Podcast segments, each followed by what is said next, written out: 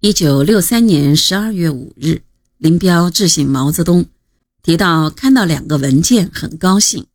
一是中央关于农村社会主义教育运动问题的文件，一是赫鲁晓夫给毛泽东的信。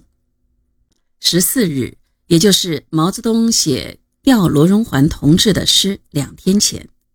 毛泽东给林彪复信，对林彪的健康极表关心。身体有起色，甚为高兴。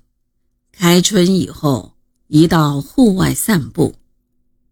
在信中，毛泽东称赞林彪对两个文件的看法是正确的，国内外形势均已向好，均已走上正确的轨道，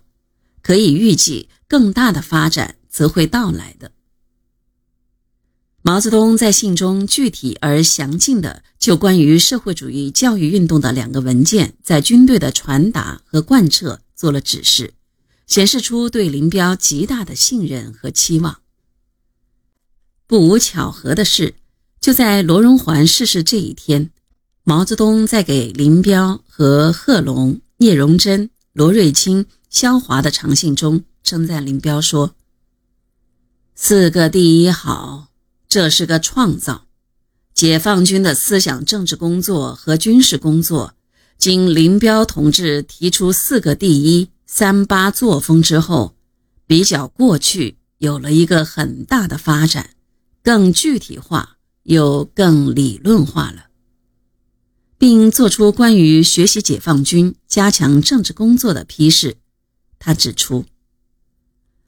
国家工业各部门现在有人提议，从上到下都学解放军，都设政治部、政治处和政治指导员，实行“四个第一”和“三八”作风。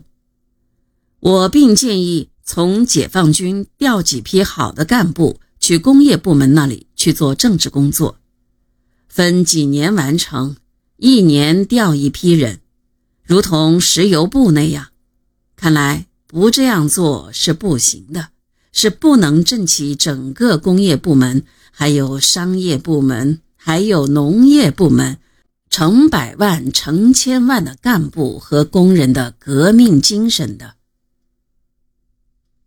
以上种种迹象表明，在那个时候，毛泽东不可能旧账重提，批评林彪。在毛泽东认为一辈子可以共事的罗荣桓去世之后，他对林彪不能不寄予更多的倚重和期望。无巧不成书，一九二八年红四军主力团第二十八团团长王尔琢牺牲后，毛泽东曾写过一副挽联，上面有“留却重任谁承担”一句。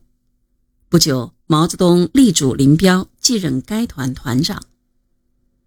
几十年后，毛泽东调罗荣桓写下“国有疑难，可问谁”一语，是否意味着林彪又将有新的崛起呢？这是巧合，还是偶然中有种必然在其中呢？